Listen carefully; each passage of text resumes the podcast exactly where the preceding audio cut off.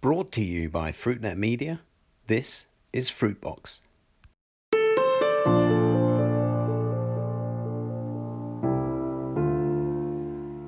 Hello, welcome to Fruitbox, FruitNet series of conversations about the fresh fruit and vegetable business with me, Chris White. Every week, I talk down the line from here in London with people from across the world of fresh produce about some of the biggest issues they face today. I want these 15 minute conversations, which we now broadcast once a week every Thursday, to give you the best insight into how to do better business in fresh fruits and vegetables. Now, today on Fruitbox, I want to talk about Brexit. Britain has already left the European Union, of course, and now London and Brussels are locked in negotiations to agree how we will trade together from the 1st of January 2021, little more than a month away. Now, if you read today's newspapers, it seems that the chances of the deal, uh, a deal between the EU and the UK, are really very small, uh, if at all.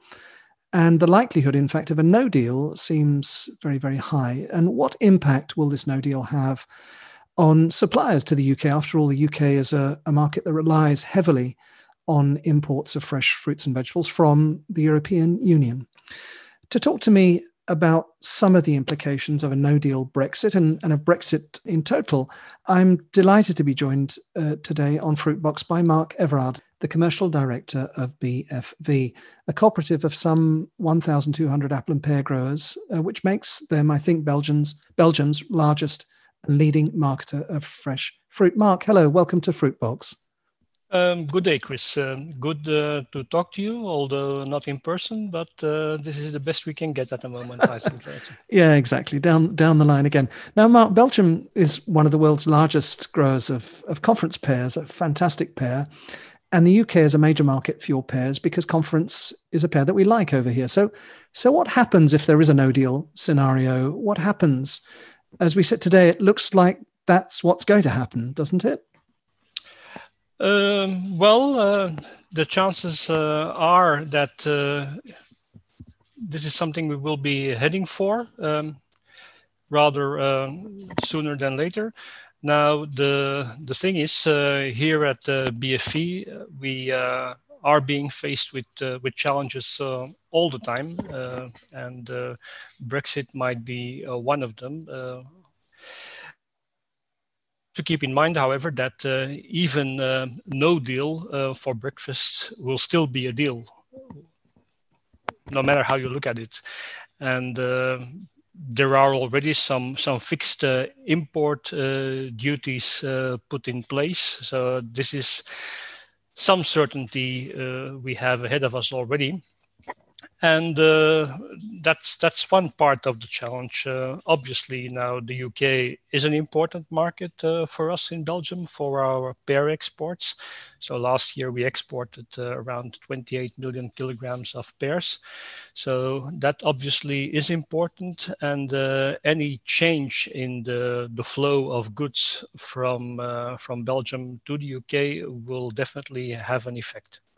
And and uh, I mean, you know, it, it's also it also happens to be true that Belgian conference is also very good. It's not that I look them out on the shelves because I know you and I like you. I also happen to like the pears that you produce. Um, and a market uh, where I live in, in the UK of more than 66 million people, right on your doorstep, is hugely important for you, as you've as you've said. So, what I understand is that you'll just have to find your way around all of these issues. Is that is that is that the way it's going to work? Uh, I don't know if we have to find our ways our way around it. Uh, I, I, think probably uh, the the market will uh, will still be there. Um, might be um, slightly more uh, complicated, or there will be slightly more hassle uh, to, to reach the market. Uh, definitely challenges are there. So we mentioned the tariffs, that's one thing. Uh, on the other hand, uh, there might be the additional hurdle of, uh, of facing uh, possible congestion at, uh, at entry points uh, in the UK market, uh, which will not have any effect on the, the shelf life of the fruit. so I don't have any worries there. But it might interrupt the, the flow and the logistics chain and uh, you know that in the situation where we find ourselves in today, uh, we can uh, easily um, deliver one day to the next and yeah be there just in time so that uh, mm. all DCs uh, in the inner cities in the, in, in the UK, but also uh, out and, uh, and about uh, are uh, are able to to handle the supply. And uh, now, if we would be facing some congestion that would interrupt the whole flow, like uh, the the opening of cold store rooms, uh, the packing, uh, interruption of uh, promotional programs, uh, and what have you more. Mm-hmm.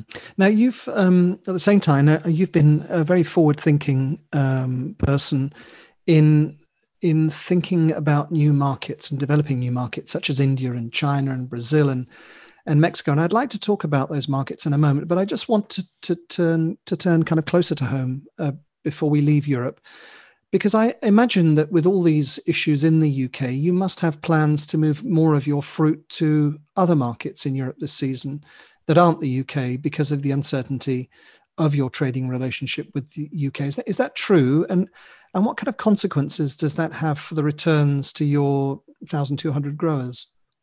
The thing is, Chris, that uh, from the, uh, the st- at the start of the uh, noughties, we already uh, were aware of the fact at uh, at BFV that we didn't want to depend too much on on uh, one large market as a whole, and at that time we had the the Russian market uh, yeah. in mind. Um, so we started working out uh, different scenarios on uh, targeting other markets, and, and some of their markets were overseas and, and far away, and uh, might have looked even uh, utopian, uh, but um, simultaneously we uh, we also targeted uh, markets closer to home. So, like uh, Spain, for instance, which is also a big conference pear producer, we uh, on a yearly basis, we, we sold there BFV that is like uh, 15 million kilograms of conference pears. But also we have developed uh, together with our uh, Dutch colleagues uh, marketing programs in the German market. The German market is uh, also a market uh, very close by, yeah, with a, a very relatively high population and um, this this initiative we we, we took together uh, has been paying off. So it means that uh, let's let's go back ten years, and we hardly sold one kilogram of conference pear in the German market, really? and uh, now we uh, uh, sell on a yearly basis roughly around 17 million kilograms of pears there. So. But what I'm getting at perhaps is that do you imagine or are you scheduling now to try and look, we need to sell more in Spain, in Germany, uh, in other markets in Europe because of these particular bottlenecks we might face in the in the UK. You've got you said you you sell 28 million kilograms there last year. I imagine you're sitting there thinking today, will we sell 28 million kilograms there this year? Do we have to sell them in other markets instead?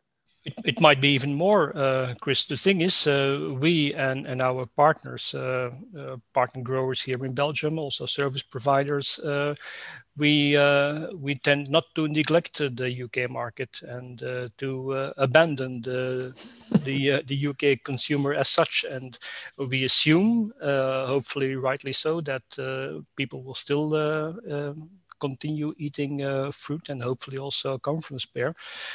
Um, so we are not quite as uh, as uh, as desperate uh, as to think that it would all be gloom and doom. But but uh, but definitely, uh, I don't think you have to uh, move countries in order to still be able to eat Belgian conference pears. That's a relief because I, as I said, I, I like pears. I eat a lot of them and. I'm pleased to hear that you're going to still um, be marketing lots of pears here, and I hope it is as easy as, as it always has been. I suspect it might not be. But anyway, I, I, mentioned a moment ago your interest in China and India, and I know that goes back a long way because we I remember you exhibiting your pears, in fact, at our Asia Fruit Congress in Beijing back in, I think it was 2006. You probably know the date better than I do. And then you were one of the first with us into India a few years later. We've been doing a conference there for many years. And I know India is an important market, but it's not just about pears, of course. You've developed apples such as the Jolie Red specifically with those markets in mind. China and India are really very important uh, for you, aren't they? They um, they're big areas of big growth opportunity for you. Uh, they are definitely very important, um, and um, it's uh, but these are also quite different markets, mm. and uh, we have uh, a market as as China where uh, we uh, almost uh, solely sell sell conference pears, pears in general. whereas in the Indian market, our main product to market is is apples. Is apples. Yeah and uh, these markets uh, they uh, okay of course the indian consumer was already for a while uh, familiar with uh, the apple as, as, as fruit so Absolutely. we didn't have to uh, convince them and to familiarize them with a completely new fruit item. So the situation was completely different in, in china whereas the western style pear as such wasn't that wasn't that well known or known at all. So we really had to start a huge marketing campaign there to educate the consumers and uh, this has been paying off as well. So we have uh, been gradually uh, augmenting our sales uh, year after year and um, which is a good thing but of course markets like india and china they are not going to replace uh, other markets so we will mm-hmm. need uh, all of those markets and also the the scene as such is is constantly changing it's mm. not only the uh, from a geopolitical point of view, but also uh, from uh, the farmer's point of view, as we see that uh, climate is changing. There are definitely challenges there. Uh, we see our portfolio as such also being adjusted um, according to the needs of the farmers, but also to the demand uh, closer to home and, and worldwide for mm. specific varieties and mm. Now for instance we are we are growing three times as much uh, almost four times as much pears uh, conference pears as we did 20 years ago but our acreage in apples is is diminishing um, now, you, you, you were always uh, uh, packing your bags to go to China and India, and I, I know you've been packing your bags uh, in more recent years to, to go to Latin America, where Brazil and Mexico have been two obvious successes um, so far. Tell me about Latin America and and do you see again good opportunities, good growth opportunities for um, for your uh, fruit in in those markets? Uh, since a few years, we have been uh, exporting to uh, to South America to to Brazil, uh, and the uh, the way the market is developing looks promising. Mm although there definitely are challenges, uh, I think economical situation is not ideal. Mm-hmm. Exchange rates uh, may not be too favorable as well, mm-hmm. and and also the yeah the, the COVID situation and, and current uh, travel restrictions are uh, interfering with our efforts to, to further develop those existing markets. Mm-hmm but also uh, they they prevent us to from moving uh, and uh, or, or, making uh, serious uh, inroads into new markets like like uh, the Mexican market or like Colombia, for instance. And mm-hmm. so we really need to be on the ground to meet people, to yeah, mm-hmm. to to inform them, to educate them. And mm-hmm. but the possibilities are are definitely there. But also closer to home, we see uh, we definitely see uh, see possibilities, but also challenges. And um, we have been talking with. Uh, Brexit uh, in mind, but uh, also closer to home, we uh, we are also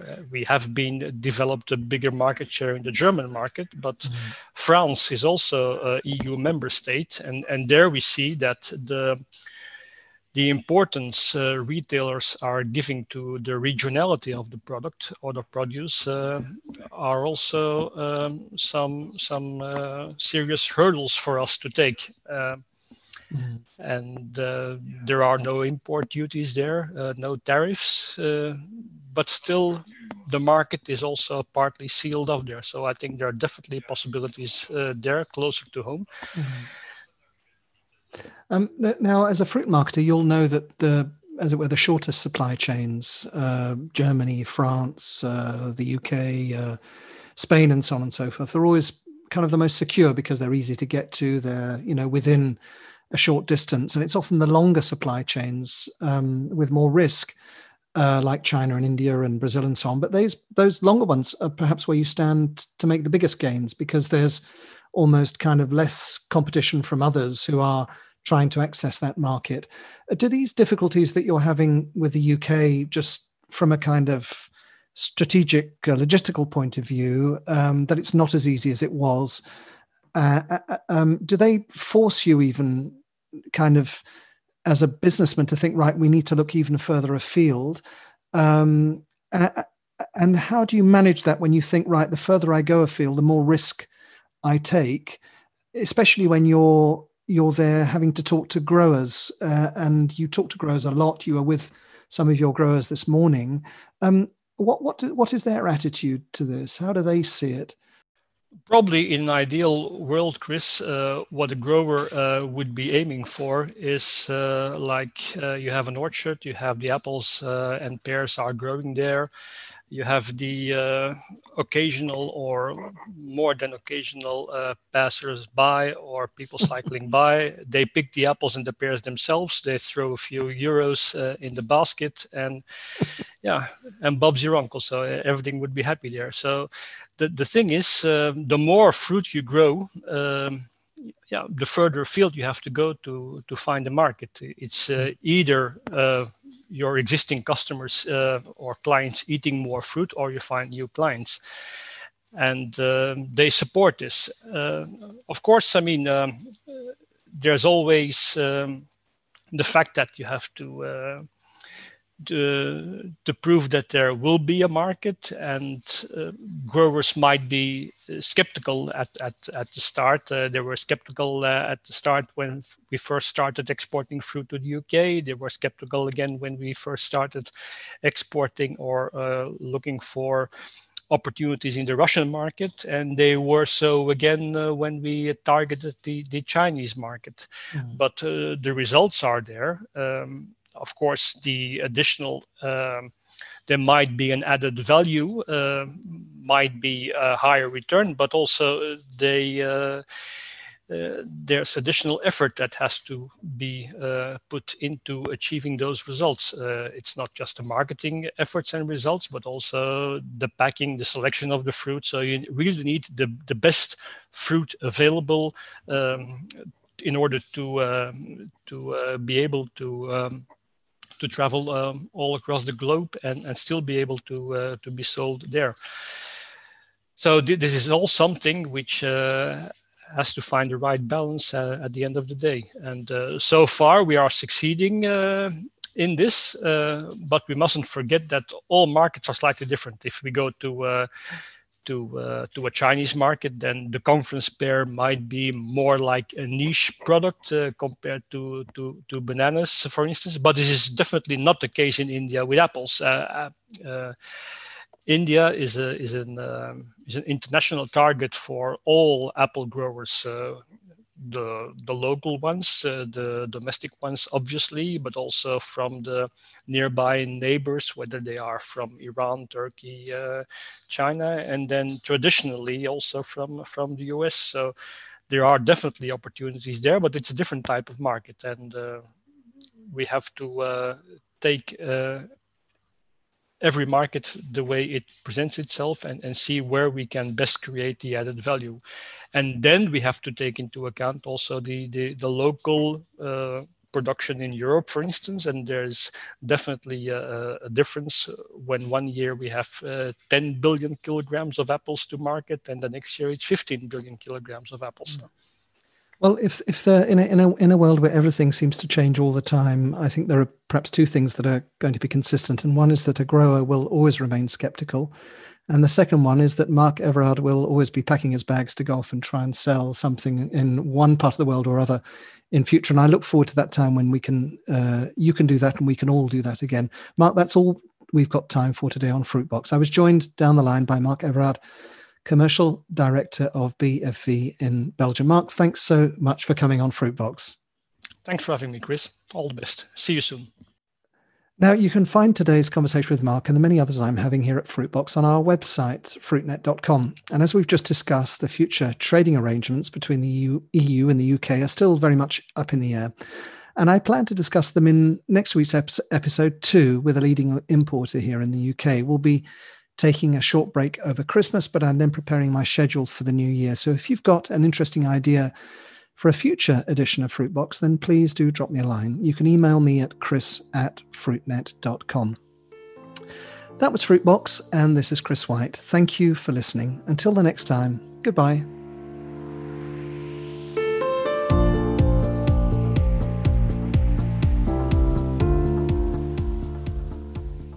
To sponsor a future episode, please email advertising at fruitnet.com. All the latest fresh produce industry news at fruitnet.com.